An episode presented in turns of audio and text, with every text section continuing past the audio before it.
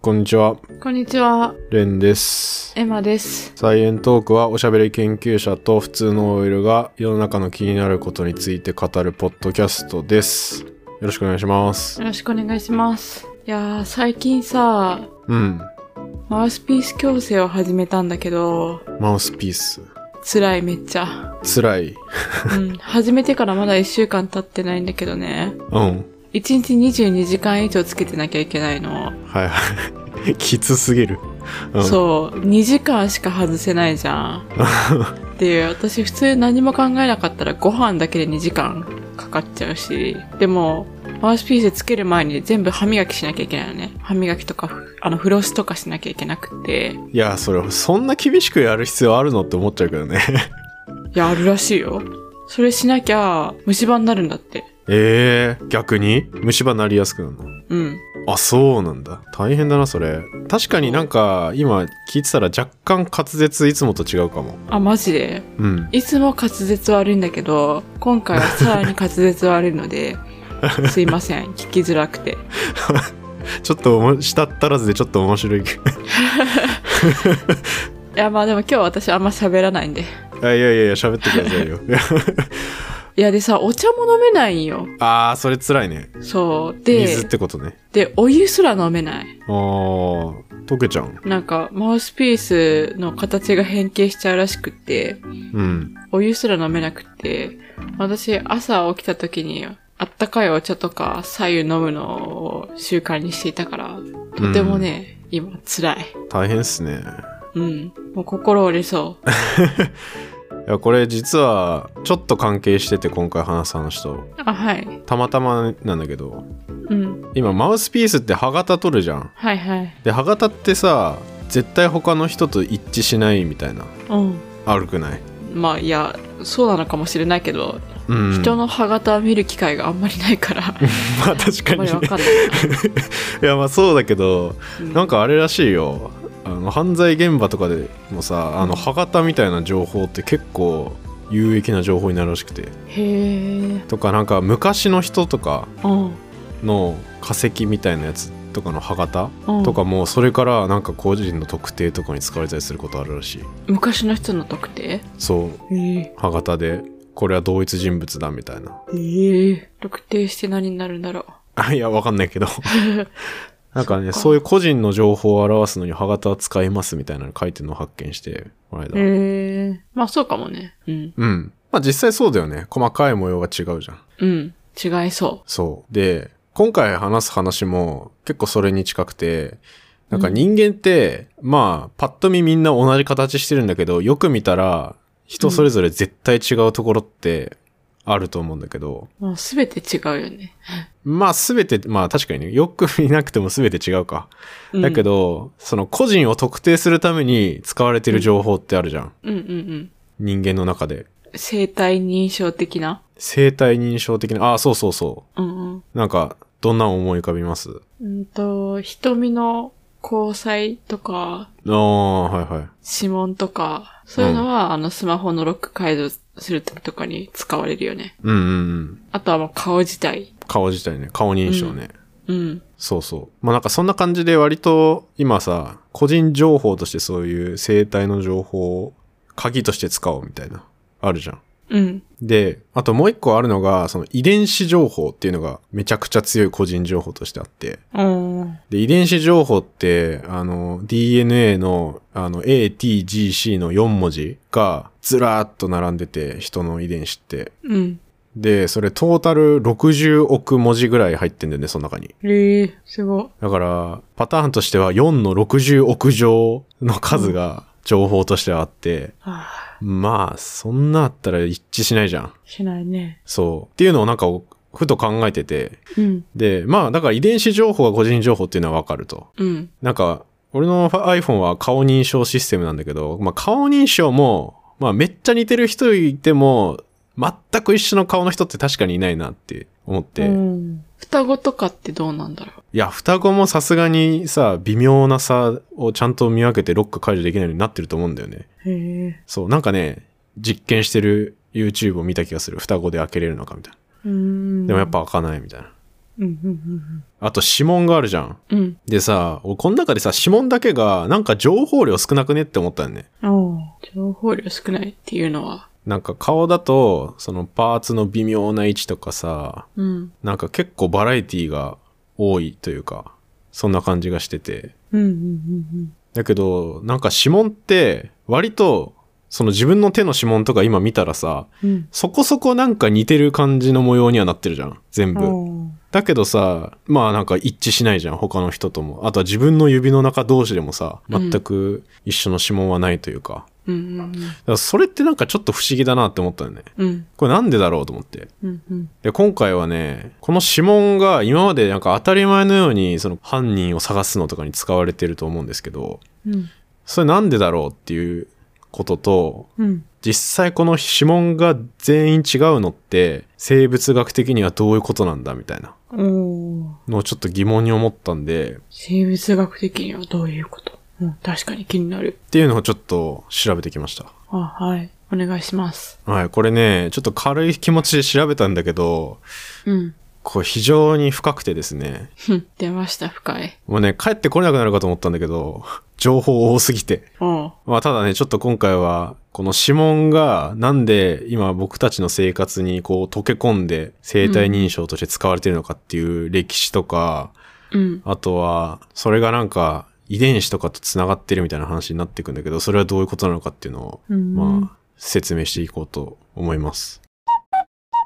じゃあまずね、この指紋の研究についてですね、そもそもの。うん。まあ人間って、まあ、当たり前のように昔から指紋っていうものは手にあったわけだけど、うん。この指紋に着目した人って、初めて出てきたのって1684年なんですよね。おー結構前だね。結構前。うん。で、このぐらいの時っていうのは、まあ顕微鏡とかが出てきたぐらいかな。うん、うん、うん。顕微鏡とかで、まあいろんなもの観察するみたいな人が出てきて、うんとね、これはグルーさんっていう人がうん。出てきたんですけど、で、このグルーさんは、この指紋を顕微鏡でとりあえず見てみて、なんかめっちゃ溝の構造になってるみたいなうん、うん、うん。のを最初に論文としてなんか報告した人なんだよね。まあ、溝にはなってるよね。なんか、パッと見てもなんか溝になってる感は、わかるっちゃわかるけど。まあ、それを初めて、顕微鏡でちゃんと報告、観察した人なんだ。そう。うん、うん。で、なんかよく見たら汗が出る穴があるぞとか、なんかそういう細かい観察みたいな感じ。あー指の。うん。で、これがまあ指紋に関する最初の研究って言われてるやつで、おーで、そこからは別に、まあこういうのがあるんだみたいなので終わってたみたいなんだけど、うん。その後ね、100年後ぐらいにね、1780年ぐらいにね、あの、ドイツ人の人が、ヨハン・マイヤーさんっていう人が出てくるんだけど、この人が、うんなんか指紋の模様って人それぞれ全然違うから、個人の識別に使えるんじゃねって、まあ提案したと。うん、うん、うん。まあただ、この時も、そういう提案して、いろいろ使えそうだけどねっていうので終了してて、あんま注目されなかったんだよね、これも。うーんそれも何なんか科学論文とかで提案したのあ、そう、なんかね、解剖学の先生みたいなんだけど、この人は。へえ。ただそれを何かに使おうみたいなのはなってない。うん、うん、うん。で、そっからさらにまた100年後なんですよね。うん。この1800年代の後半。ここがもう指紋研究激アツ年代で、うん。これはね、もう起きたことほぼ1800年代後半からまあ1900年にかけてなんですけど、うん。えっとね、まあこれ立役者になった人が一人いまして、えっと、うんスコットランド人のヘンリー・フォールズさんって、ヘンリーさんっていう人が、まあ、出てきたんですけど、このヘンリーさんは、あのー実はね、こうキリスト教の宣教師としてね、東京に来てたんですよね。へえ。日本に来てたんだ。そう。なんかね、東京の今のなんか築地ぐらいの病院で働いてたらしいんだけど、ほうほうほそう。なんかね、宣教師としてキリスト教を広めに来つつ外科医もしてたっていう人なんだよ、この人。う。へえ、すごこの人が日本に来て、まあ、日本の元々あった文化で、あの、母音ってあるじゃないですか。指にハンコつけてギュッて押して、い。うん。サインみたいなのによく隣にさ、指紋のマークを。どう、どういう字だっけえっと、手辺に母かな。で、母。おー、あんま使わないな。で、印。うん、うん、うん、うん。まあまあまあ、でも、うん。うん。あるよね。ハンそうコの代わりみたいな。そうそう。なんかね、これもね、あの、平安時代末期ぐらいから使われてたみたいなんだけど、うん、結構昔から。そうなんだよね。まあ、あとはあの、朱印、あの、手に印で朱印うんうんだから手のひらをバーンってやるのも、なんか一応個人の識別というか、サイン代わりに使われてたみたいな。あーで、母音は、それの簡略版みたいな。指一本だから。っうんうんうんていう風ので、なんか、そのサイン代わりみたいにして、なんか日本人が使ってるぞっていうのを、まあ、このヘンリーさんが知ったと、日本で。うんうんで、まあこれなんか面白いなっていうのが、まず興味を持って、うんで、そこから日本で、あの、貝塚とか、昔の遺跡みたいなやつが発掘されてきて、うんで、そのなんか知り合いにその土器を調べてる人とかがいたみたいなんだけど、その土器にも、まあ、あの指紋がついてて、うんで、それも見てヘンリーさんは、あ、これなんかものすごい何千年とか昔の人とかも、うんその指紋を持ってて、そっから今までずっとこれ変わってないのかなみたいな。うんおで、それ疑問に思って、うんじゃあちょっと指紋を研究してみようってなったらしいの。ーなんか、今の感覚で言ったら、何千年前も指紋持ってるのなんて当たり前じゃんって思うけどね。うん、うん。そんな。何千年で進化しなさそうだなって思うけど、そう。まあそれも発見したんだ。確かにね。今だったらそりゃそうだろうって思うけど、うん。まあ、あとあれじゃないこんな昔からこれがあるってことはなんか意味あるんじゃないかみたいな。あ、科学的にっていうよりは、またなんか別の意味ってことそうそう。とかさ、なんかそういう疑問的にはなんかあるじゃん。うん。みたいなことをなんかいろいろ多分思ったんだと思うんだけど。うんうんうんで、じゃあこの指紋は一体何なんだっていうのを研究するために、この人まず数千人の指紋を集めます。はい。もうすごい指紋いっぱい集めて、うん。で、比べて、うん。で、なんかもう指紋のデータベースみたいなの多分作ってたみたいなんだけど、これ。えー、で、それを比較して、うもんう、重ね合わせても、同じ指紋を持つ人はやっぱりいないってなったのうんうんうん。とか、あとは、これ物理的にこの溝を、なんかちょっと削ったりしても、うん。再生してくる。ちゃんと元通りの模様に再生してくるとか。へえー、すごい。力強いね、指紋って。そう、なかなかね、やっぱ消せないと。うーん。とか、あとは、子供の時の指紋が成長によって別に変わるわけじゃないって、大人になっても。うーん。あれ指紋って赤ちゃんの時からある指紋ね、赤ちゃんの時からあるんですね、これ。え、でも赤ちゃんの指ってさ、めちゃくちゃちっちゃいじゃうんうん。ん。その時の指紋変わらないってことは、赤ちゃんの指が私たちの今の指に成長するにつれて、指紋の大きさもだんだん大きくなっていくってことなんかな。で、中心だけ変わらないみたいな。ああ、そう、そうじゃないへえー、面白多分、ちっちゃい模様は一緒で、そこから徐々に成長に従って、これ大きくなってって、い。っていうことだ。らしちょっと、もし将来子供できたら、い。うん。指紋に注目しながら子育てするわ。いや、確かにな、子供の指紋、指紋認証、あ、でもあれか、成長しちゃったら指紋認証できなくなるか。うん。面白い。面白いよね、これ。っうん。ていうのがあって、で、まあこういう研究結果をいろいろまとめて、まあ論文で発表してたりとかうんうん。してたんだけど、うん。でここからね、この、これ一人一人全員違うってことは、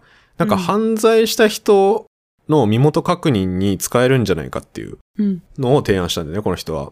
おーで、っていうのも、この当時の犯罪した人の、その警察の捜査ってうん結構大変で、うんうんうん。あの、同一人物、この犯人を見つけるときに、その人を特定するのって、まあめちゃくちゃ重要じゃん。絶対間違えれない。うんうんだけど、当時はそれを調べる手段が全然なくって、うん。おー一個あの、人体測定法っていう名前で、うん。その人の体をとにかく測りまくって、特定しようっていう法律みたいのが、これはね、パリで導入されたのかなへえ。とか、あとアメリカでもあったみたいなんだけど、うんこれね、すごくて、身長とか頭の周りのサイズ、中指の長さとか、足の大きさとかを、うんうん。まあいろいろ測りまくって、で、ん犯人を見つけようっていう。うん。 なんかね、そういうマニュアルだったらしいんだよね、これ。うん。へでもさ、これ結構ガバガバじゃないーうん。ガバガバだし、なんかうん、今からしたら指紋で操作するのなんて当たり前だから、うん。うん、私結構原始的な方法だから、なんか1800年代の後半って、普通にあってもおかしくないのに、なんうでん、 まだ発見されてないんだろうって思ったけど。そう、結構ね、遅いよね。 遅いよね。遅い遅い。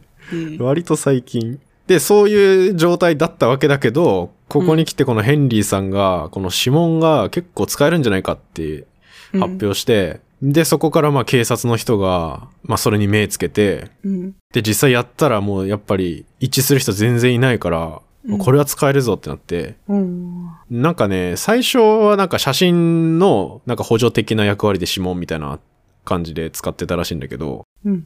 うん。で、なんかその、いろいろ例が積み重なっていくと、いや、もうこれやっぱ指紋でほぼ個人特定できるぞってなって、っうん。ていうことらしい。なんか身体測定するよりもさ、うんなんか指紋の方が犯罪現場に残ってるから、うんうん。全然使いやすいよね。そうだよね。使いやすさもあるよね、結構。うん。だって、いちいちさ、犯人だっていう人のさ、体測りまくる手間半端じゃないじゃん。そうだよね。で、犯人それちゃんと見てなき ゃさ、使えないけどさ、犯人見てなかったらさ、もう無理じゃん。いや、全然無理だと思う。うん。いや、だから、再発防止、この人は犯罪したの2回目だな、みたいなのをちゃんと特定するのとかには使えるかもしれないけど、 うん。まあ、犯人特定の手がかりはなかなかね、うん、体の測るだけじゃ厳しいよね。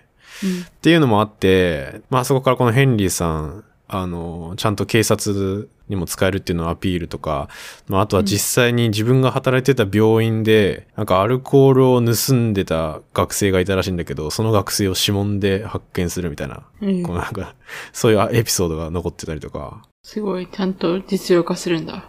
自分の理そう論で。そう、うん試してるの結構面白いんだ けど、みたいな感じで、あまあすごい活躍したんだけど、うん。まあ、ちょっとかわいそうなところもあって、うんうんと、この人が生きてる間は、まあ、これ発表直後はあんまちょ注目集めなかったんだけど、うん。うんとね、これをね、結構有名な遺伝学の研究者で、ゴルトンさんっていう人がいるんですけど、うん。うん。で、このゴルトンさんっていう人は、うん。あの、有名な進化論のダーウィンさんのいとこなんですけど、実は。うん。はいはい。で、この人はね、結構有名で、こういうし、なんか指紋の研究とかをまとめて、うん。あの、指紋っていう本を発表したんだけど、うん。まあこれは結構広まったきっかけになったみたいで、へーそれはダーウィンのいとこだからっていう、そういうことで有名になったのああまあ有名になったというか、まあ注目されてたのはそうみたいで、うーん。うんうんまあこの人自身がね、ダーウィンがその、いろんな進化の研究してたっていうのにし刺激を受けて自分もやってみようっていうので、そういう遺伝とか統計学とかをやり始めたって書いてんだけど、へーまあでも結構影響力はあったみたいね。そうなんだ。うんうんそう。で、でもこの人がね、結構エリート主義者らしくて、おうもう俺が第一人者だみたいな感じで。あ、そう、そういう感じ。おうで、これめちゃくちゃなんか揉めたらしくて、揉めた何で揉めたんうん、そう、揉めて、うんとね、うん。揉めた点の一つとしては、うん、この、ヘンリーさん、もともと見つけたヘンリーさんは、うんこの、指紋だけで、その逮捕する、人を、犯罪者を逮捕するっていうのは、本当に大丈夫かっていうのを、なんかね、若干反対してたらしくて、え、ちょっと待って、ヘンリーさんは後の人あ、違う、ヘンリーさんは、ま、あの、もともとあ元々一番最初に見つけた、うん。日本に来てた人。はい。で、その人は、割と慎重派だったんだよね。こうんうのん指紋だけで犯人特定までするのは、ちょっとや、まだ難しいんじゃないのみたいな。うんうんだけど、後から出てきたゴルトンさんは、うん。うん。まあこの指紋はすごい使えるもんだから、どんどん使っていこうみたいな。うんうん。で、そこでもちょっとバチバチしてたみたいで。おうだけどね、結局それ争ってる間にね、この最初に見つけた、最初に見つけて研究いろいろやってたヘンリーさんは、1930年にね、お亡くなりになってしまって、うん。だからこのね、最初の研究の業績っていうのは、今はこうやって、最初に着目して論文を出しましたって残ってるけど、うん。まあ生きてる間はなかなか評価されなかったと。うーん。じゃあヘンリーさんが生きてる間は、もう一人の人に功績があったってことうん、ゴルトンさんが割と持っていってたのかな。うーん。かわいそう。そう、なかなかね、認められなかったみたいね、ヘンリーさん。っん。ていうね、まあこういう歴史があって、で、まあそこからいろいろ指紋は使えるぞっていうのも、まあ実績としてどんどん溜まっていくわけじゃないですか。犯罪捜査とか使われて。うんうん。で、まあ今日、こうやって当たり前のように指紋が個人の特定に使われるっていう、うん、今の常識があるわけですね。うん。そう、これがね、とりあえずの指紋研究についてですね、まず。うん。激しいバトルがあったんですね。これ結構面白いんですよ。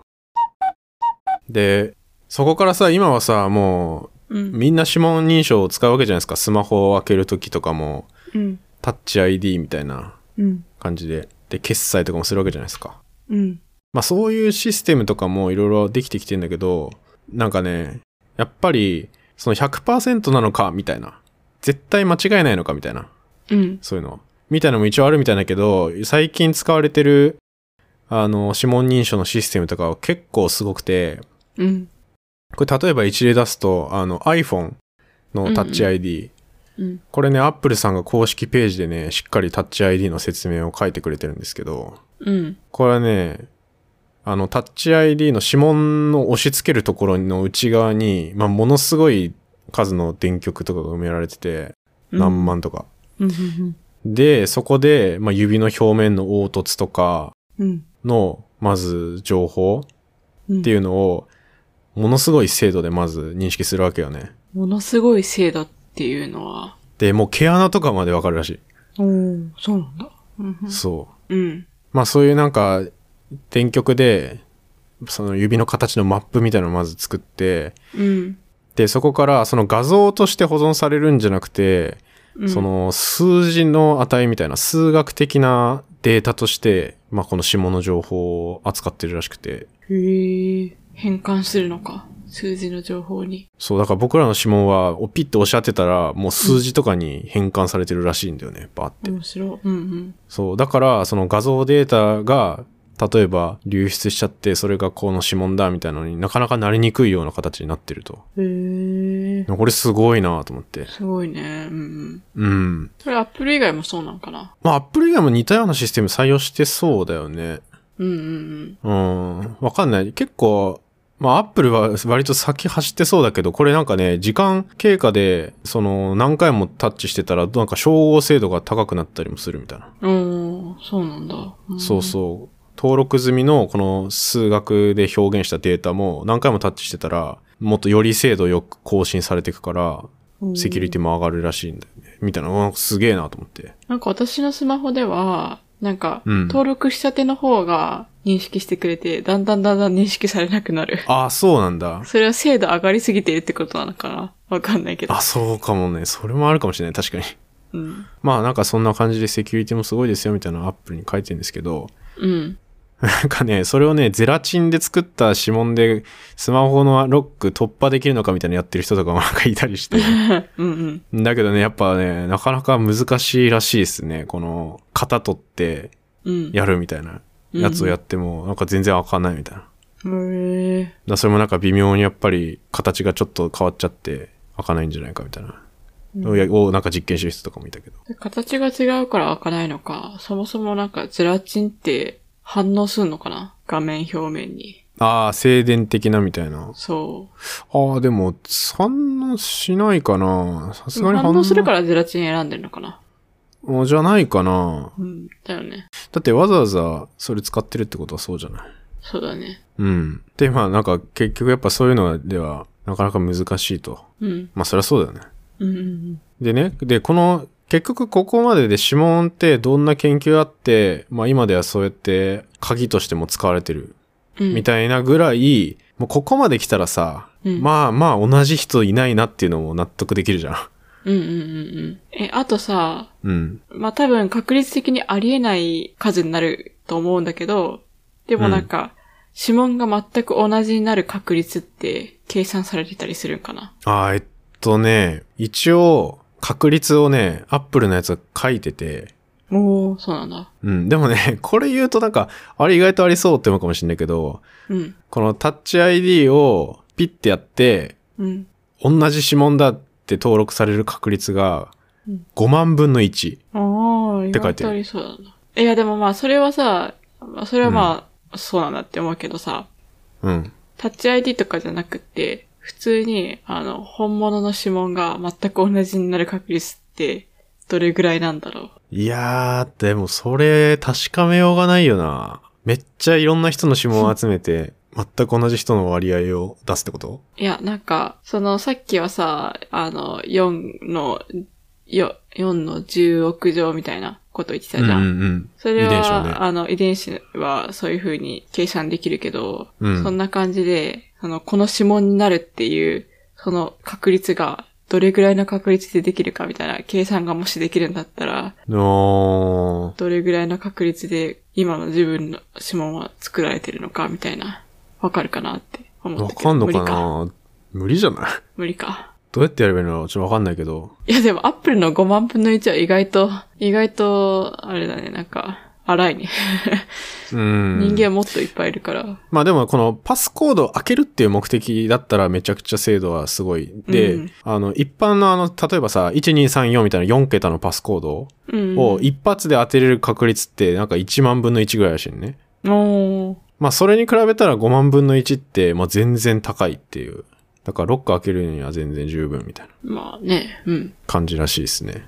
なるほど。はい。うん。まあでもさ、その5万分の1をさ、このちっちゃい面積で達成してるのは、やっぱ俺はすごいなと思うけどね。確かに。それに一瞬でできるしね。そう、一瞬でそれができるっていうのはすごい。うんうん。そう。っていう感じなんですよね。でね、まあ、この指紋がまあ、こう使えるっていうのはもう散々ここまで話してきたらもうわかると思うんですけど。でここからね、あの、じゃあなんでっていう。なんで、こう、自分たちの指紋はなぜこの形になってるのっていう研究がね、結構最近ありまして。うん。これ最近も最近でね、えーっと、今年2022年のえー1月6日にですね、うん。あの、セルに投稿された論文で、へえ。これはね、上海フーダン大学っていうところが出してるんですけど、うんうんこれタイトルが、あの、四子形成遺伝子が人間の指紋パターンの多様性に関わるっていうタイトルの論文が出てました。おこれはですね、まあ、遺伝子からこの指紋のパターンに迫っていこうっていうことなんですよね。うん。まあ、これってなんかね、これが初めてだったわけじゃないらしくて、うん。なんかね、この胎児うん。お腹の中に赤ちゃんがいる時のどの段階で指紋ってできんだろうみたいななんか、いろいろ今まで調べられたりもしたらしくて。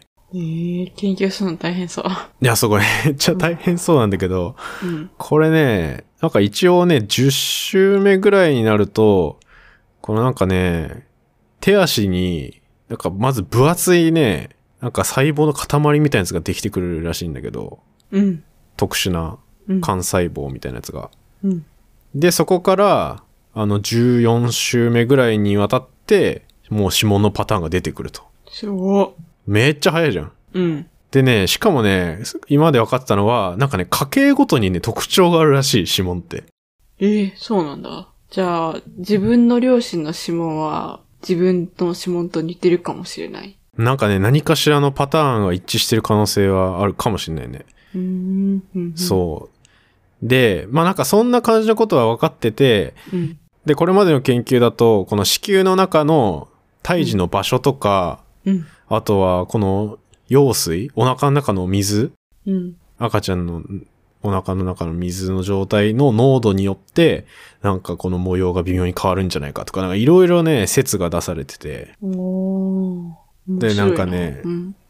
これね、結構このね、歴史深くて、うん。まあ、1960年代とかに、まあ、この赤ちゃんの向きとか位置によって微妙に、この皮膚にかかる力が変わって指紋になってんじゃないとか、うんうんうん。そっからなんか今度は、この血管とかが関係してんじゃないかとか。血管。うん。そう、これ1970年代は血管とか神経の位置によって、この指紋の溝が決まってくるんじゃないか説とか。うーん。あとそこからね、2011年にもね、まあこの体の中の発生する時の、まあ神経のシグナルとか、まあそういう神経が通ったりするシグナル伝達の過程によって、なんかこういう模様が出てくるんじゃないかみたいな説とか。なんかすごいいろいろ出てて、うんこれちょっと深すぎるわと思って、うん。うん。まあ、ちょっとこの辺全部詳細に読んだわけじゃないけど、まあそういう説がありますと。で、今回、今回はこの四肢の形成の遺伝子っていうのは、この手足の遺伝子とかが、うん。この指紋のパターンにどうやら関係してそうだっていう論文になってまして。うんまあこ。れ、ちょっとそんな細かいこと言わないんですけど、まあざっくりね、指紋ってね、3パターンに分けれるらしいんだよね。はい。で、それがね、アーチ型みたいな、うんアーチ状になってる形と、渦巻き型になってるようなやつ。うんうん。で、あとはね、ループ型っていうね、ループ型。なんつうの、多分ね、左から右か、右から左かどっちかはわかんないけど、なんか投げ縄みたいな形になってる。ない自分の指紋に。投げ縄。俺あるんだけど。投げ縄ま型。あ、なんかちょっとイメージはできたけど。いやー、でもなんか今自分の指紋見てるけど、その3パターンのどれに当てはまるかがちょっとよくわからない わ。なんか全部楕円形みたいな感じ。あ、でも渦巻きもあるかもしんない。あ、渦巻きもあるそう。これね、聞いてる人もちょっと見てほしいけど。あ、それってさ、指紋の中心見ればいいのあ、そうだね。指紋の中心がぐるぐるか、テントみたいにアーチになってるか、えっとね、このループ型はね、多分、例えば右から指紋の模様が来てたら、ぐるっと回ってまた右に戻っていくみたいな模様って言ったらわかるかな。なんか C みたいな感じアルファベットの。あ、そうそうそう、C みたいな感じ。へー。今ちょっと探してるけど、ないな。あ、ないあ、そう。あ、でも俺逆にね、俺渦巻きないわ。私、ほぼ渦巻きかもしんない。マジでも、一個あった。一個、ループあったわ。あ、ほんと。あ、俺渦巻きないわ。逆に、アーチ型ないかも。アーチ型ってどんなやつえ、アーチマジで三角形みたいな感じ。俺あるよ、アーチ。右手人差し指アーチ持ちだわ。え、どんな感じアーチって。え、もうほんと山みたいな。え、アーチと、富士山みたいな形してる。あ、アーチと渦巻きの違いってもうパッと見たらわかる、わかるわかる。だって渦巻きはもう円、明らかに円があるんでしょ、きっと。俺ね、渦巻きないからちょっとわかんないんだけど、写真見たら明らかに渦巻きだったな。私、渦巻、渦巻きがほとんどで、で、えーっと、あアーチは多分全くなくって、で、ループが2個ぐらいあるかな。まあじゃあ全然違う。俺ね、アーチ1個の、あと全部ループ。 もうループばっかりだ。ええどれがいいどれが好き どれがえ、でもさ、俺、渦巻き一個もないの悔しいんだけど、なんかさ、指紋といえばさ、漫画で描いたら渦巻きじゃん。確かに。大体。俺、渦巻き一個もないわ。欲しいな。なんか、渦巻きってちょっと綺麗な感じするよね。ループよりもさ、渦巻きの方が綺麗な感じするから、私も渦巻きがお気に入りだな。いいななんかループはあんま美しくない。私8本渦巻きだから。どうや。い や、なんか腹立つな。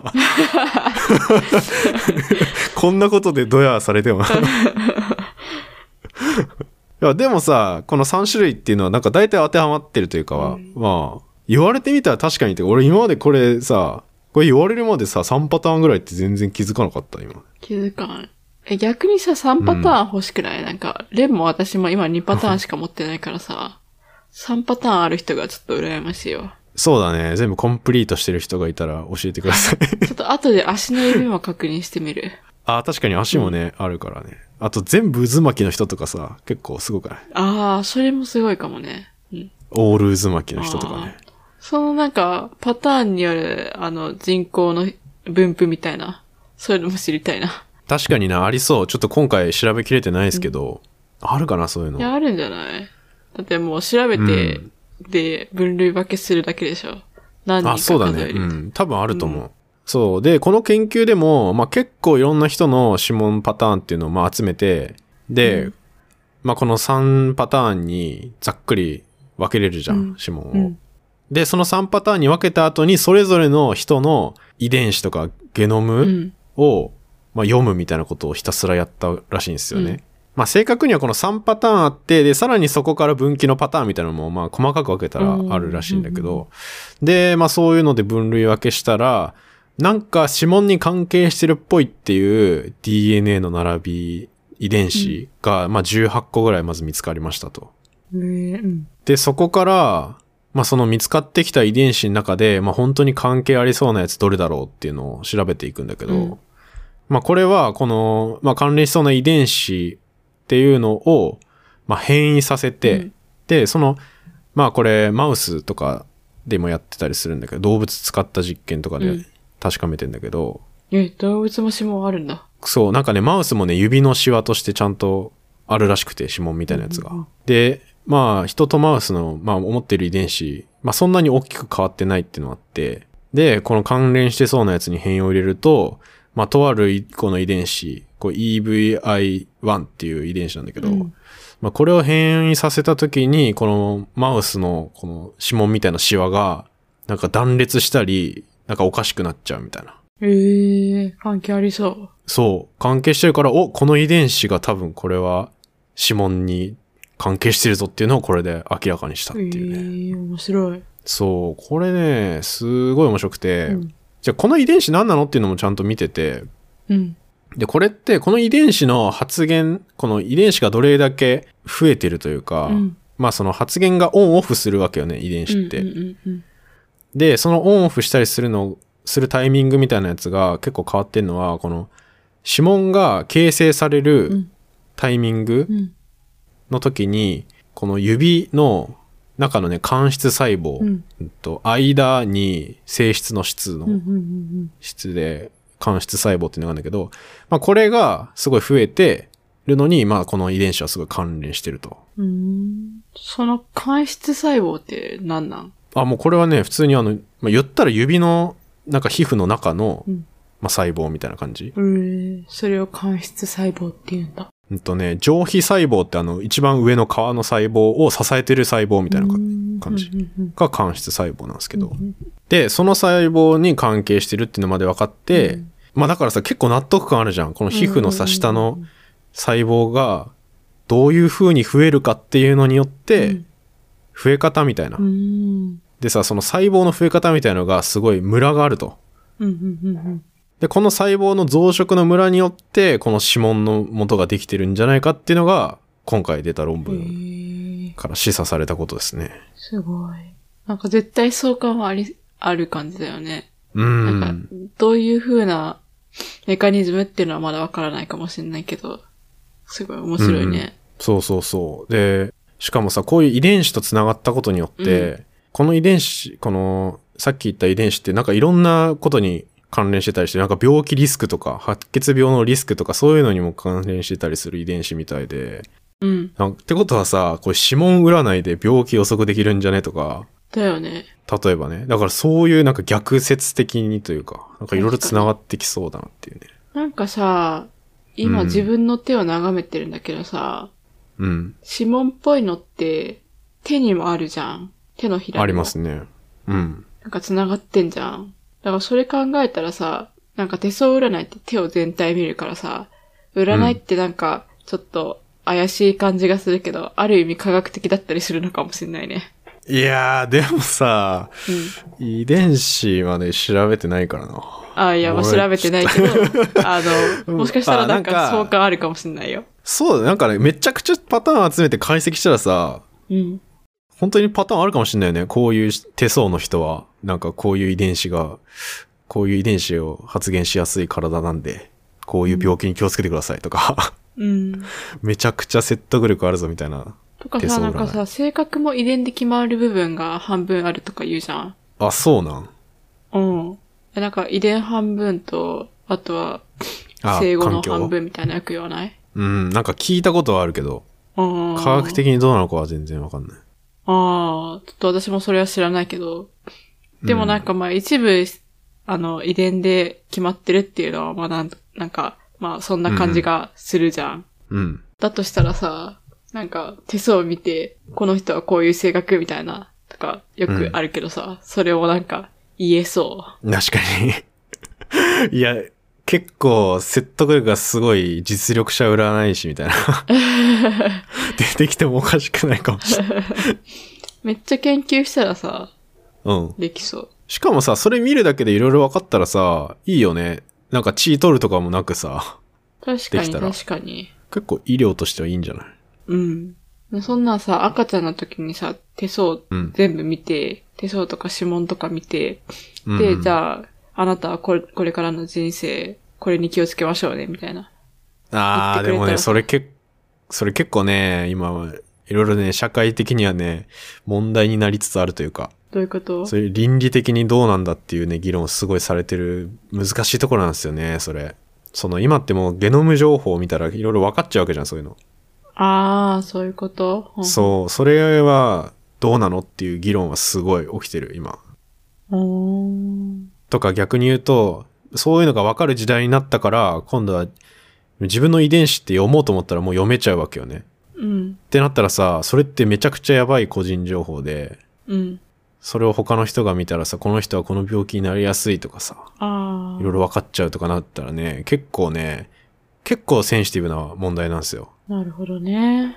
だからね、あん、結構ね、安易にその読んで、あ、これがこういうパターンだからみたいなのを全部議論するのはなんか若干危険なね、ところもある確かに。かなっていうなんか感、全員に同じくサービスとしてやっちゃったら、あんまり良くないかもね。でもなんそかうそうそう求める人にやるのはいい気がする。なんまあかね個別化医療とか言うじゃん。個別化医療だっけ、じ。あ、言う言う言う。うん、そんな感じで、まあパーソナライズしていくのはいいんじゃないうん。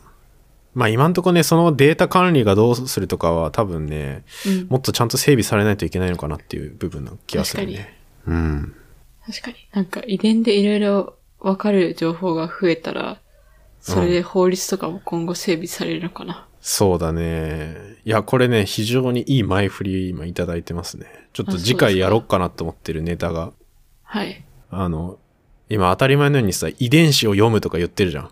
うん。で、最初にさ、あの、60億文字ぐらいあるよみたいな話したけど。うん。まずさ、それをさ、そのサイズの情報を扱うっていうだけでかなり大変だよね。うんうん。なんで、まあ一応ね、次回、ちょっと初めて次回予告する気がするけど、はいはい。なんかね、次回はね、この遺伝子を読むってなんだっていう話をしたい。おー。当たり前のように言ってるけど、なんで ATGC の並びが今は当たり前のようにわかるんだよ、みたいな、うん。思ってる人結構いると思うんですよね。確かに。うんうん意味わからんじゃん。だって。うん。うん。なんで文字になるんだっていう。うんうんうんうん。ちょっと次回はそこをやりたいかなってはい。思ってます。